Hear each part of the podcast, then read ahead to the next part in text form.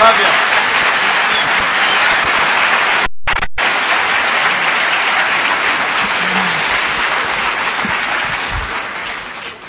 I'm going to pretend like I know what I'm doing. Uh, hi, I'm Ken. I'm an alcoholic.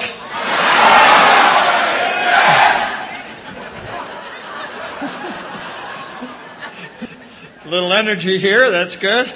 Uh, you know, I have a connection with the other dimension, so you guys can just all relax. The Timberwolves beat the Lakers by 12 points tonight.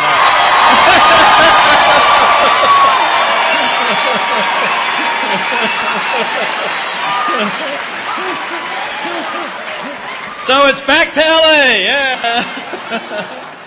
I, am really glad to be here, and I, and I want to thank Patty and all the folks connected with it for, for inviting us to come on out here.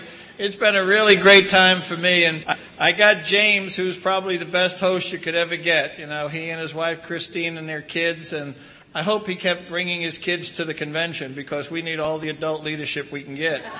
And, uh, and uh, and he's just been a terrific, terrific host, and I really appreciate it. And Patty for the baskets in the room, and uh, I love fruit baskets, but the thing I like the most is grapes.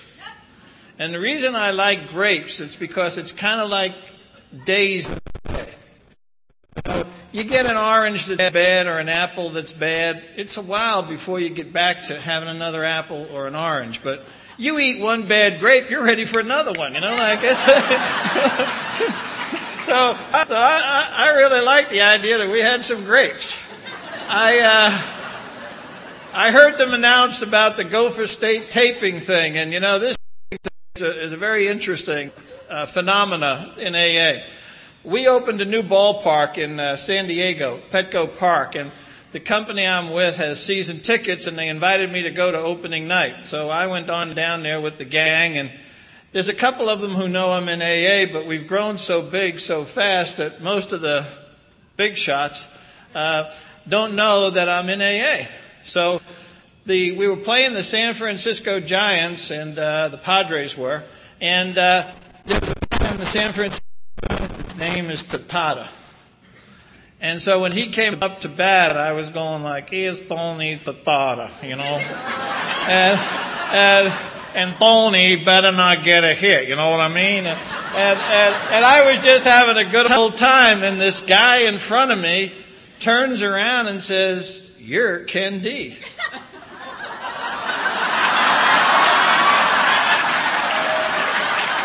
and and I said, how do you know that? And he said, I recognize you from your tapes. so,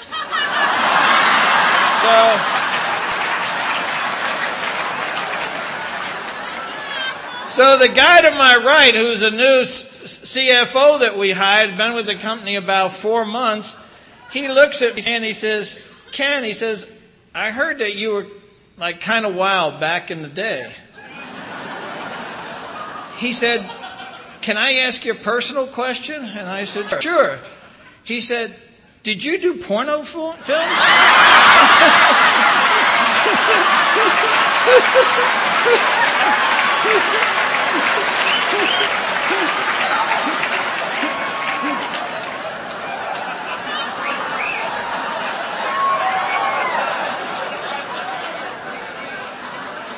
John Holmes, eat your heart out wherever you are. so, in typical alcoholic fashion, I said, You know, Dan, I really don't want to get into that right now.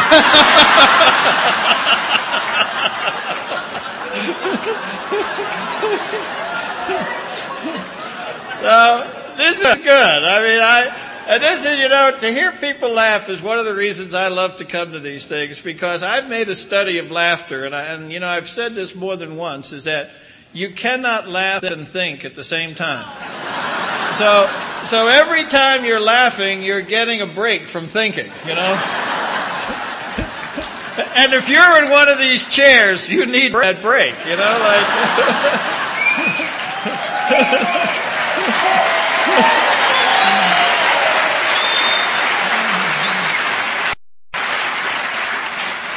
The other thing I know is that when you're laughing, your body produces a lot of endorphins, and this is really good for you. In fact, the American Medical Association had says has says.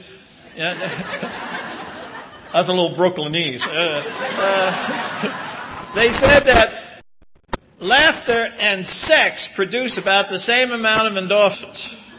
You know, so like if if you could get somebody to have sex with you while you're laughing.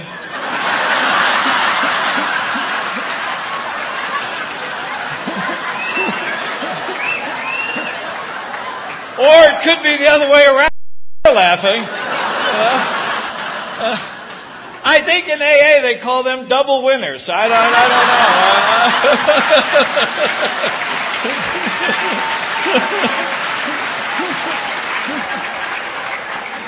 And let me tell you, you get to a certain point, you have to laugh. I was at a I mean I was at a convention in Monterey last year and and it was in a really nice hotel down by the beach and the and the closets were all glass and the bathroom sat right in front of the closets.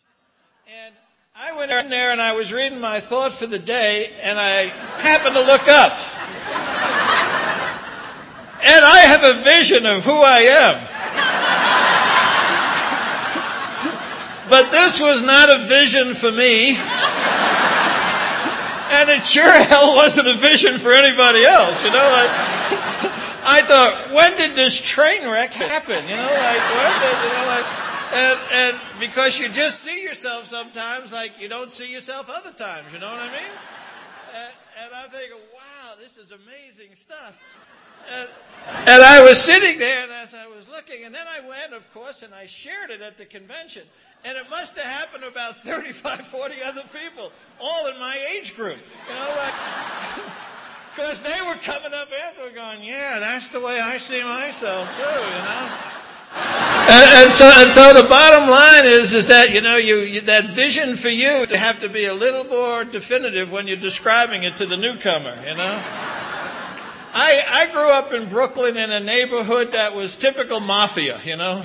They used to say, How far is it to the subway? We said, We don't know. No one's ever made it. You know what I mean? Know,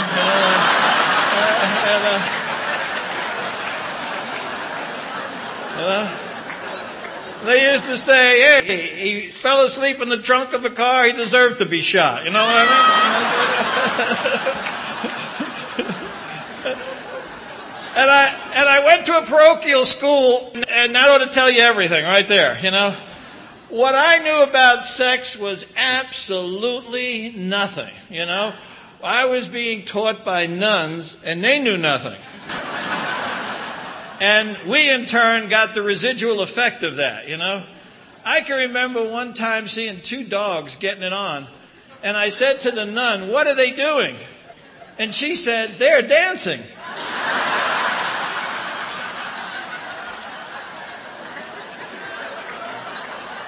And, and I said, they're not even facing one another, you know, like.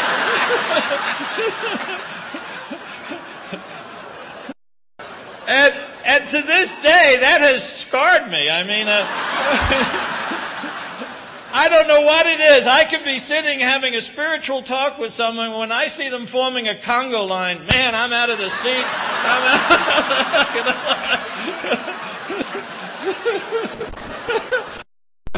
you know, they're like, whoa, you know, just getting up and going. And the deal is, is that it doesn't matter what's going on now in my life, you know, I have enough life experience, hopefully, to laugh at it. Because if you can't laugh, particularly at yourself, you're shortchanging your life.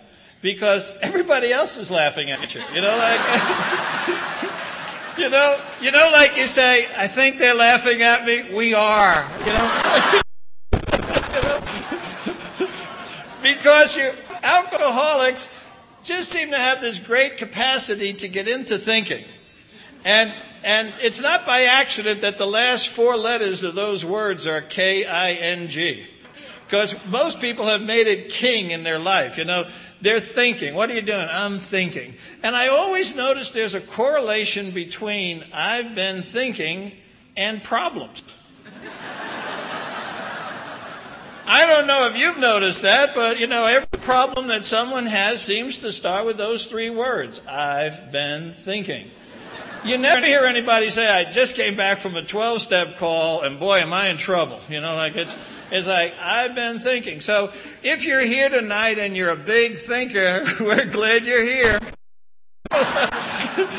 you know, there may be a moment of clarity where you'll forget you for a minute and hear something, you know, like, uh, and, and, and it's been known to happen at conventions, you know. It, and then we send it into the archives and they record it, you know, they're like, somebody heard something they didn't say, you know, like, and they write it down.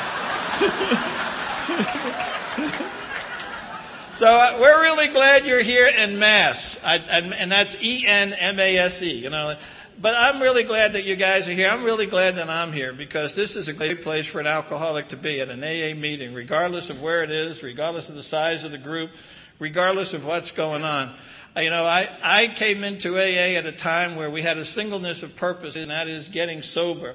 And I was attracted to the program right away. And the reason I was attracted to it right away is because I heard people verbalizing what I had been thinking. I heard people verbalize what I had been feeling, but never wanted to talk about and never wanted to get in any open conversations about. And the end result of that was I walked around kind of, as, as my mom used to you're kind of spring loaded, you know, and, and it was because I, my first reaction to everything was hit it. it didn't matter what it was, you know, just hit it somehow. And, uh, the end result was I hit a lot of things that were stationary targets, you know, uh, like walls and fences and things. And, and that's not a great way to grow up. I was court ordered one time to a psychiatrist. And, uh, and I remember sitting there, and this obviously I got to AA, and, uh, and he said to me, What are you thinking right at the moment? And I made something up, and he said, I don't think that's what you're thinking. Tell me what you're really thinking. And what I was really thinking is, at that exact moment, was if my knees bent the other way, what would chairs look like? You know? And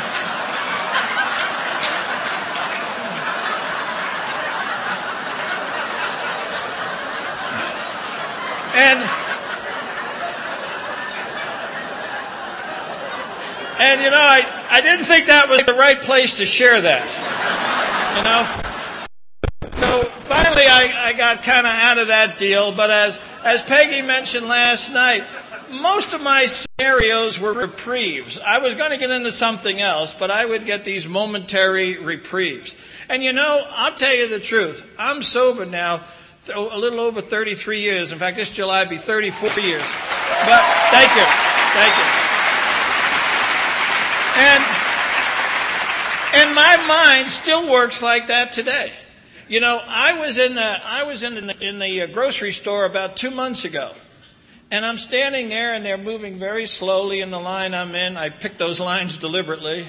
Uh, I tell them, no, I'm not in a rush. I don't have any place to go. My life is totally non relevant. So I'll stand here, you know? Who cares how many groceries you have or coupons or whatever? You know, I'm here behind you, supporting you every inch of the way. You know? so, but as I was taking in, as I was taking in all the stuff they sell to you right there at the register, I made an unbelievable discovery. And, I, will share it with you guys because someone has to share this stuff with you and that is there are no B batteries.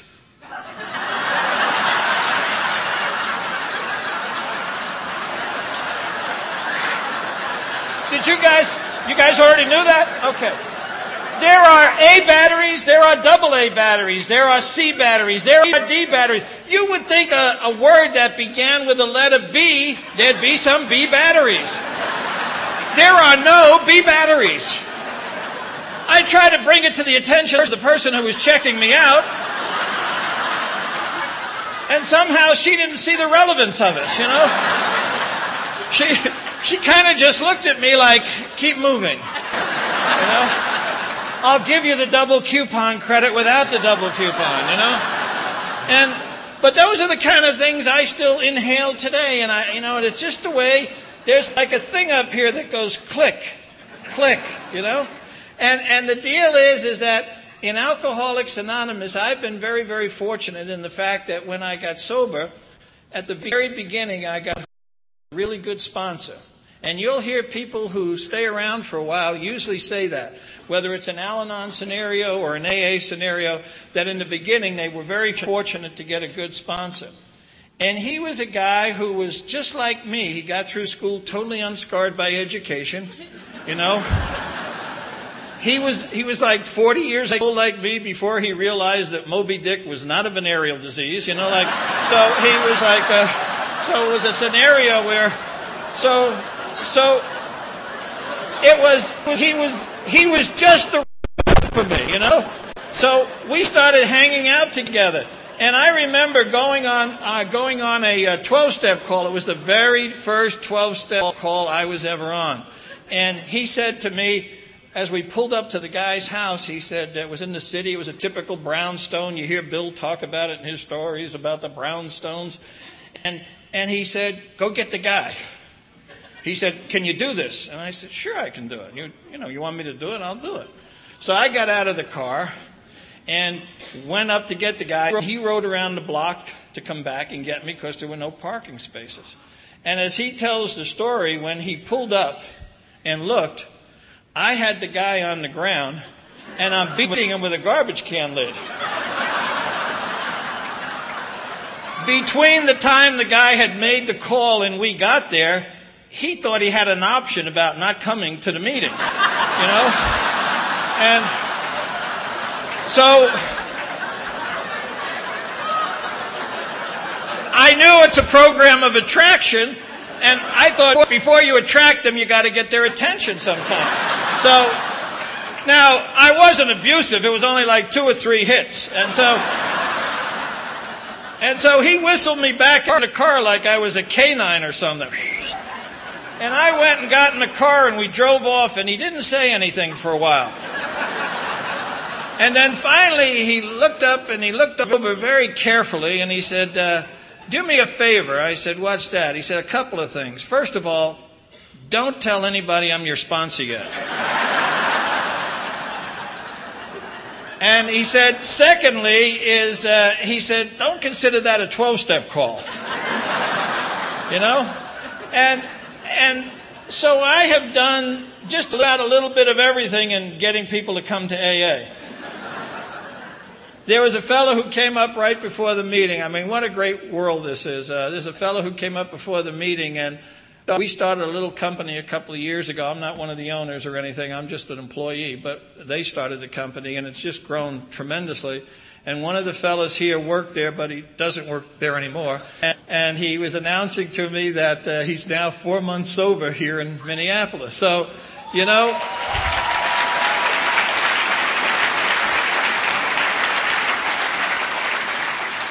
So the nice part about uh, nice part about being sober is you get to meet people that you kind of lose track of along the way. You know, there's a lot of uh, fallout in AA. When I say fallout, is there are people who start and then don't finish for whatever reason. Then there are people who are a little slow starting for whatever reason. And the nice part about it is wherever you are in the process is exactly where you're supposed to be. You know, it's not about doing anything faster than you can do it. And when you get here, you get to have great, uh, I guess you'd call it insight. You know, as I said, I got through school totally unscarred by education, but since I've been here, I've gotten some great insights. Like, I now realize that I cannot do anything about those things I can't do anything about. and I don't know when that came to you, but it came to me like a bulletin, you know, bing, bing. And I, I was like, maybe you're constantly saying you can't do anything about this. Maybe that's because you can't do anything about it. And as Peggy said last night, you know, like going to meetings, getting drunk not going to meetings, getting drunk, going to meetings, staying. So sometimes that correlation, because of those synapses I get, are, are just just hard to make. I used to get involved in things that I had absolutely no business getting involved in, and I would take on the fact that someone had to do it, and God had somehow chosen me. And that's why I often spent hours of the morning in the emergency room and they'd be putting stitches in my face or resetting my nose or something, and the nurse would be saying things like, What happened? I think, Well, it was important. It was important for me to keep that chair. I went to the bathroom and he took that chair. And I came back, I just politely told him, that's my chair, you know? And, and so that was the deal. I always had a way of not sneaking up on trouble, but, you know, hitting it, you know, just running right into it. And, and my mom, from the time I was old enough to understand anything, she'd say, M-Y-O-B, mind your own business. And I just didn't think my business was exclusive of your business. And, you know, so I always was getting involved in stuff that I had no business getting involved in. And when I met this sponsor, the first thing we started to do was we, we did the steps of Alcoholics Anonymous. And we did them exactly like they're in this owner's manual. Now, if you don't.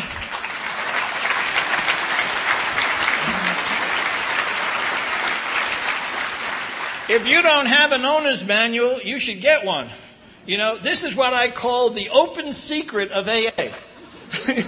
this is the open secret. What's the solution? Well, I think you may find something in here relating to there's a solution.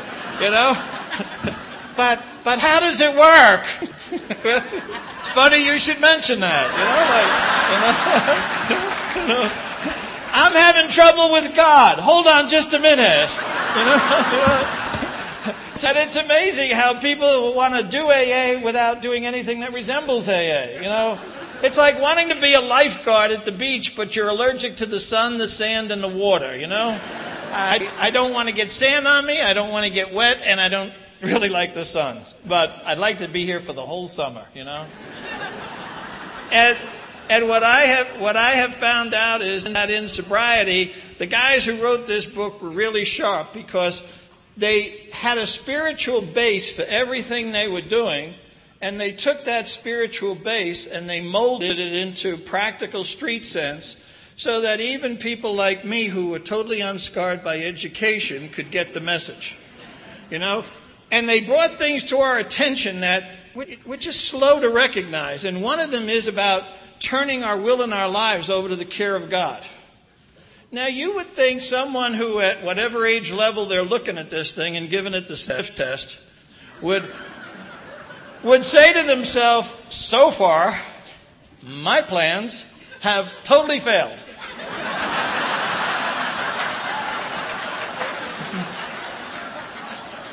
and that is across the board, you know? Wherever there's been a beacon of success, I have managed to smash that bulb, you know? You know? So, what they want me to do is give up that power that I don't have to some entity that maybe could do better. Perchance. Do they think I'm retarded? You know? what are they suggesting?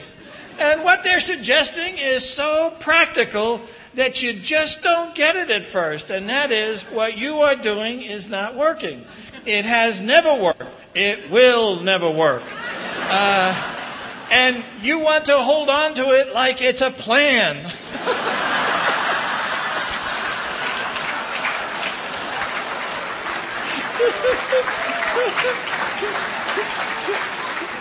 It's like giving you a puzzle with 500 pieces and keeping 100 pieces in my pocket and go ahead, make the picture.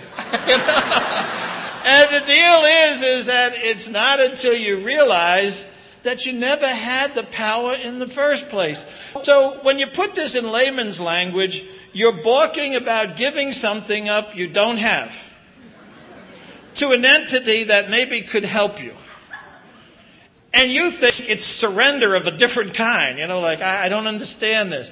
And then they have things in the book to give you little reminders, like you hear people say, well, if I keep turning my life and my will over to the care of God, I'm going to end up like the hole in the donut. Have you ever heard that one? Okay. Watch my lips, because this is really important. You are the hole in the donut.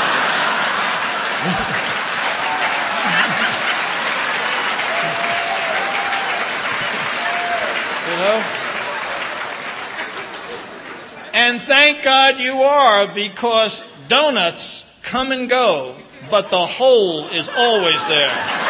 You know? The hole is what gives us permanence. Something deep inside of us. It says deep down in every man, woman, and child is the fundamental idea of God. We're looking outside for what we already have inside. You know, what you're looking for, you're looking with. You know, I'll go slower because I know there's a lot like me. Slow down those hands, honey. We gotta, we gotta get everybody involved here. Uh,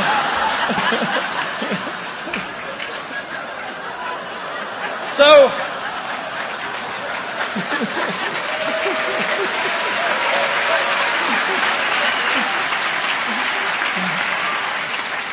I'm from an Italian neighborhood.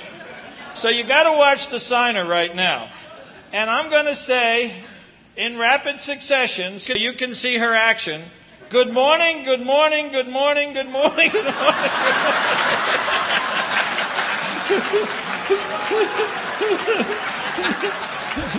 the, the deal is here is, you know, people are f- afraid you know, we talk in the book about a, we're driven by a hundred forms of fear. The first time I read that, I thought, wow, these guys really like to exaggerate. And, and now that I've been here for a while, I realize that probably we should change that to 10,000 forms or 20,000 forms. And the reason that we're driven by this fear is because we think we have a power that we don't have. And the fear that we have is a phantom fear. You cannot do anything about phantom fear. And I'm going to tell you why, and this is really important too, because it doesn't exist. You, you cannot solve a problem that you don't have. Just. and that's why you're exhausted at the end of the day.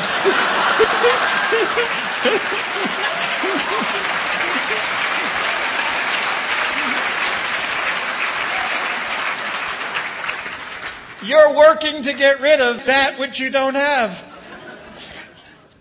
And don't worry, there's always tomorrow. You know? and so the reality here is that it's like the opposite of everything. We have things that say, you know, uh, it says, we have in the big book, it says things like lack of power. That's our dilemma. Well, after you hear a while, you get real bright and you realize you just got to reverse that lack of dilemma, that's our power. You know, at some point you stop scratching shit that don't itch, you know?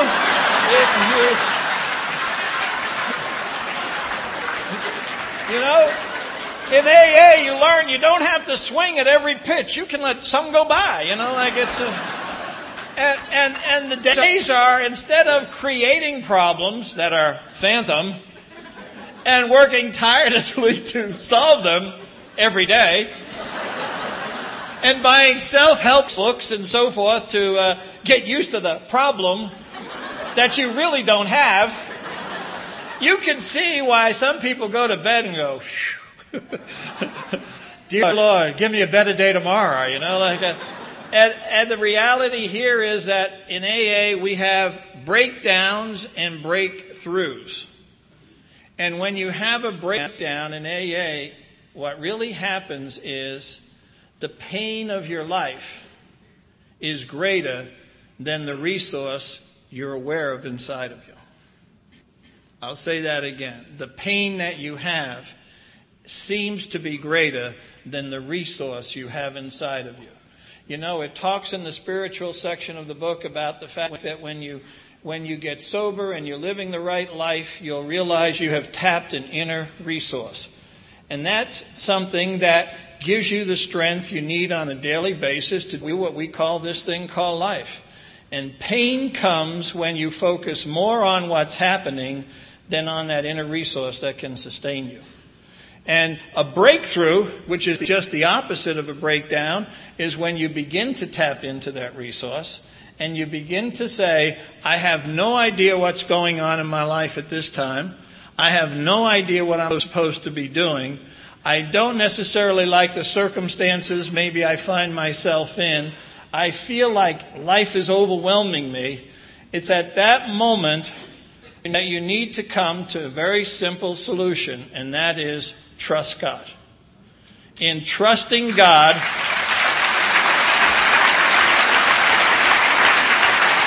what what happens is what happens is is that pain will resolve itself. You know, I, I lost a son to AIDS several years ago, and I was with him throughout the process of that disease when he came home to me. And it opened up a lot of doors for me. I, you know, his mom was, when his mom and I divorced, he, the, the boy stayed with me. And I got to be a single parent during their high school years. And now I had my ex-wife back in my home, and I got to meet my husband-in-law, and, and, and, and the bottom line was is that I got to go through that with him. And at the very end, he ended up in the hospice that I had volunteered in for 10 years. And never knowing that 10 years prior to him arriving there, I was in training. And when he arrived there, he, he had a moment of clarity right before the two days before he died. He, we stopped him on all the medication and he just had this moment of clarity. And I got to see my son roll his head from one side of that pillow, being in this world, and when he came back, he was of this world. And what he said was, I'm good to go, Dad. I'm good to go. Thanks for being here. Thanks for being supportive. I'm good to go. And until that day, when my own eyes close, that will resonate in my hearing and in my being. You got to get good to go. And in order to get good to go, you got to get good to stay here. You know, this isn't about, this isn't about, life is not about resisting it, running away from it, or denying it. It's about living it. And in living it, you get the answers that you need. And I was so focused on my one son, I kind of lost track of my other son during this process. And I the last three or four nights of his life, uh, my oldest son said, I'm going to stay at the hospice. And they would make up a bed, and I would leave, and his mom would leave, and he would be there. And the nurse told me, she said, You guys aren't out of here before he's into bed with his brother with his arm around him, and he holds him the whole night through. And what he wanted most was for his brother who had a little girl who was at that time not quite four. He, it, it was the only niece he'd ever see. And he said, Please don't let her forget me. And next week, next Friday, the 4th of June, I'm going to be going up to, to Seattle and I'm going to get to see that little girl graduate. And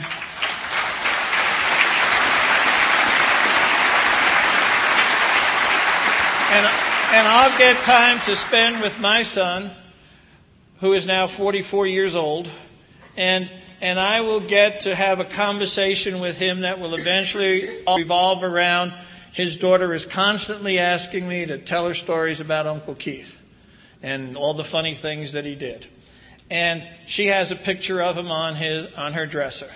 So the bottom line in this recovery thing is that no matter what's going on, whether I understand it or not, God is in charge. He always will be, and He always has been. The only thing that keeps me in turmoil is the chaos I create inside, thinking somehow I am responsible to do things that are really God's job. And outside in the cosmos, when Peggy mentioned this last night, everything is as it should be. You know, when people say the world is going to hell in a handbasket, well, maybe your world is, but the world is doing just fine. You know, you know, you know. The earth is circulating on its axis. All the stars are where they were supposed to be. And I can tell you this if God took his eye off us for one minute, we would cease to exist. So we are in God's sight all the time, and everything is okay. Does that mean that I like it? No. Does it mean that I understand it? No. Does it mean that it's the way I want it? No. Does it mean I'd like to see changes? Yes. But the bottom line is, I'm kind of like a flea on a log going down a river. And every now and again, the log goes around the bend in the river, and I think I'm steering. You know? You know?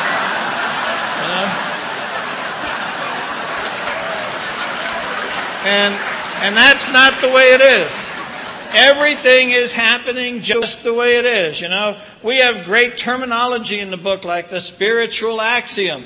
There's also a life axiom. And the life axiom is when you don't know what to do, you'll do what you know. And that's why we say people keep doing the same thing over and over and over again and expecting what? Different results. And there's no different results. You know, if you're doing the same thing over and over again, this is what you're going to get. You got it last time. You got it the time before. You got it the last decade. You got it into the last millennium. And you're still saying, whoa, I think this time be a little different, you know? Yeah. We have the kind of mind we can take a marble from a bag and drop it and it goes down and we say, marble went down. And then we can do it 98 more times and write marble went down. And then on the hundredth marble, bet the ranch, hey, it's gonna go up, you know? the odds have been building. It's gotta go up, you know? And the deal is, is that's not the way it works. You know, when Newton discovered gravity, he didn't invent it, he just discovered it. You know, it, it was already there. You know, Newton had nothing to do with gravity. He just noticed, hey, this apple keeps going down. You know? And so he started to recognize the, the law of gravity. And we know in Alcoholics Anonymous, and again, it talks about it in the open secret, it says, it, it says, we have met people who are spiritually of the mind and body that they rise above their problems. That means they go up. And that's perfectly acceptable in the law of physics because we know there's a law of opposites. If things go down, then other things must go up. And what goes up is the fact that inside of us, there's something that's so constant. There's something that always has been, it always will be, and it will always be the same. It's totally unmanifested and never gets touched by what's going on out here. And that is really the godness in each and every one of us. And what happens sometimes is you get so into this world, it looks like it's really important. You know what I mean? I had that happen to me a few years ago, and I did a, a very easy solution for me. I gave away everything I owned, and I went over and lived on a reservation with the Indians in New Mexico. Now, I don't suggest that if you're a newcomer. Because I don't know if you could take the heat. There were people, there were people who, including my family, were calling me and saying, you know, we don't want to, we don't want to seem like we're undermining you but we think you've lost your mind. and, and I thanked them for the compliment, you know. And I told them, not yet, but I'm really working on it, you know, like, uh, and, and the bottom line was, it's not until you realize that we don't know how to value things that you really get a good value system. You know, I go to meetings all the time and I hear new people share, and I think it's they're ex- exciting to hear them share this. But they'll always say things like, I came to AA because I lost everything. You notice when they get here, it's never like I lost occasional things, something. It's unanimous. They've lost everything. Keep track of this. This is important. And then the next line is just as important. And I have been left with nothing. I said the same thing. Maybe you did. But I can tell you, after being here the time I've been here, that the everything I lost has turned out to be nothing. And the nothing I was left with has turned out to be everything. You know? And.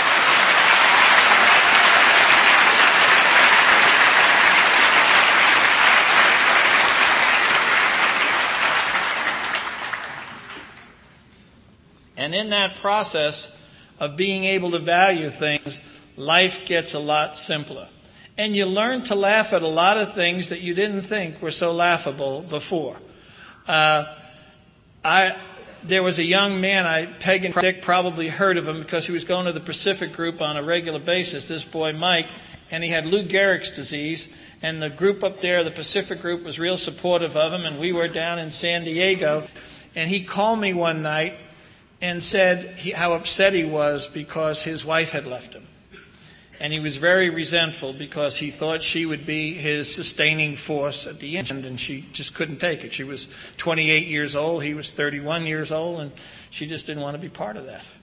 And and he asked me what he should be doing because he was so angry. And we got together and spent some time. And what came out of that was a tremendous insight for him, which he was nice enough to share with me. After about three weeks of praying, uh, I don't know about this email stuff, but in my group we do a lot of email. You know, you know, get down on your knees and do a lot of praying. You know, and and we know that when you do email, it's a hell of a lot quicker than email. You know, so the bottom line is is that he had this revelation, and he called me one night about eleven thirty, and he said. Uh, you know, Ken, I've been praying and doing all the things that we've been talking about, and here's the outcome of that. He said, I'm not resentful or angry at her. He said, it actually has nothing to do with her. He said, I'm jealous because she can leave and I can't. You know, I'm stuck here. I have to do this. And no matter what it is, I have to do it. I don't have a choice in this. And what we talked about was AA principles in action, and that is, you know, the best way to do this is not to relate your whole life to the disease, but, but just relate it to the pain and suffering that comes from the disease. Otherwise, you become so associated with the disease, you lose track of that inner unmanifested stuff that we talked about that really is what's going to sustain you. Whatever happens on the outside is going to be nothing compared to what's going to grow on the inside. And, and he got to that point where he could see that. And the nice part about being uh, in AA is the one thing we learn here is we only have to do the now of anything. There's nothing that's forever. It's only Saturday, it's the 29th of May, and that's all you have to do. And you only have to do it up until midnight. So, you know, you only have to cut one day at a time. It's not like you have to live your whole life on the 29th. You only have to live the 29th. This is heavy stuff, you know? Yeah, but what about? I know there's a lot of what abouts. And what if? And I know the what ifs. And did you ever think of? I thought of it, you know. But the bottom line is, is you only have to do the 29th. And then if you're here when it clicks, it's over. And then you can get busy on the 30th, you know? But don't be trying to do the 30th on the 29th. It's a very, very tiring process. You cannot do it. I try to get the newcomers to understand you can only act where you can breathe. If you can't breathe there, you can't do anything about it. You know, just that's the way it is. And, and we, we have a scenario here where you have to learn, as I said, it's real critical, you have to learn to laugh at yourself. And if you're not laughing at yourself, you're missing out on the best joke going. You know? You know? And the other thing I learned about laughter, which I'll share with you and then we'll wind down, is the fact that in laughter, the reason something is funny And the only reason something is funny is because your mind gets tricked. Somebody is telling you a series of events in the, in, incorporated within it, what we call a joke. And our minds are so quick, they're jumping to the conclusion. And what happens is the conclusion is what? Totally illogical. And the mind gets screwed. and you start to laugh. you know? Because your mind got completely mocused. You know? And the bottom line is, now, if, if that happens to you two or three times, then see your sponsor. But, but the, the, the first time is okay, you know, like, but that's what, what makes something funny. It tricks our minds. And you say, if some series of events given to me in the form of a joke can trick my mind, imagine what this stuff that looks real in my life is doing to me. You know, I'm living somewhere between delusion and illusion. You know, alcoholics, and it talks about it in the open secret. There's a part in here by Dr. Silkworth where he says, you know, we're in full flight from reality.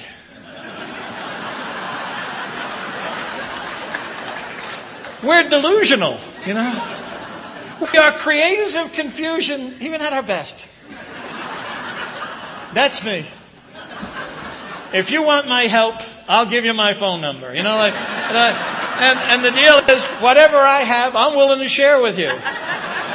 Even if I don't know what I have, you know? And the nice part about it is, is that as you go along, you realize that it doesn't get to be all that important. You know, you guys are sitting here tonight, and each one of you, I'm sure, has something or a series of things in your life that looks like it could become overwhelming. And all I can tell you is that somehow, if you could fast forward, which you don't want to do because you don't want to miss a second of it, to 10 years from now, you'll be laughing at the stuff you're worrying about today. Because sooner or later, you'll get to that point like I got in Monterey, looking in the mirror while I was sitting on the can, saying, So this is how it turned out, you know, like. so this is.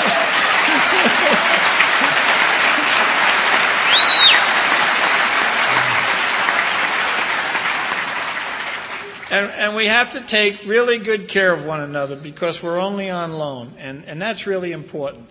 You know, I had a friend who used to come in and out of my home, and he was from India. And, and Harish used to come in, and he used to put his hands together whenever he came in, and he would say, Namaste, Ken. And whenever he left, he would say, Namaste.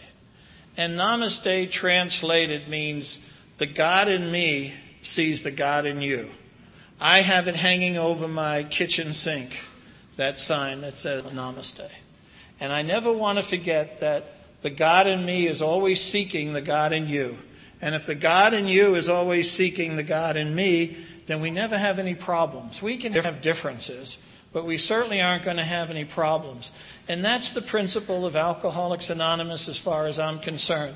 And that is people with differences who never have problems.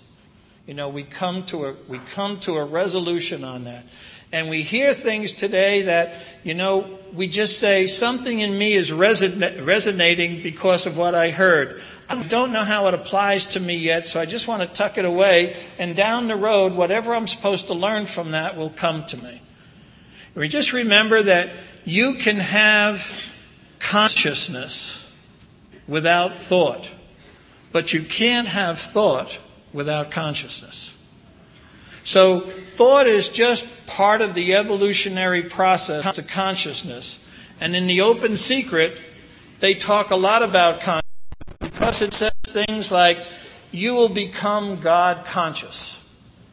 As you become conscious of His presence, you'll lose all your fear of today, tomorrow, and the hereafter. You'll be reborn. Burn into the consciousness of every man that he can get sober all he has to do is trust God and clean house. We don't want this message to get muffled. It's real, real simple. Guys like me, totally unscarred by education, can get this stuff. We don't want to make it too convoluted. And so it's real important as you go forth from this place to do whatever you're going to do today, the 29th, that you carry the message, the basic message of Alcoholics Anonymous, which to me is love and service. And you realize that when they talk about we have love and tolerance, the reason they threw in tolerance is they knew we're very judgmental people. You wouldn't need tolerance unless you were judging stuff. That's just the way it is. When you love, you don't have a need for tolerance. You know? And and it's about living life in the moment. I remember being in New York when Malcolm X was talking back in the 50s and 60s. And, and I remember Brother Malcolm saying something like this. He said, It's not about what people call you, it's about what you answer to. And hopefully, what you'll answer to is, I'm a sober member of Alcoholics Anonymous. I read the open secret. I practice the steps. I incorporate the traditions in my life. I'm not an expert on this, I'm a carrier. I'm a carrier. And we take real good care of one another, and we never, never, never lose track of one simple thing, and that is there is one who has all power. That one is God. May you find him now. Thank you very much.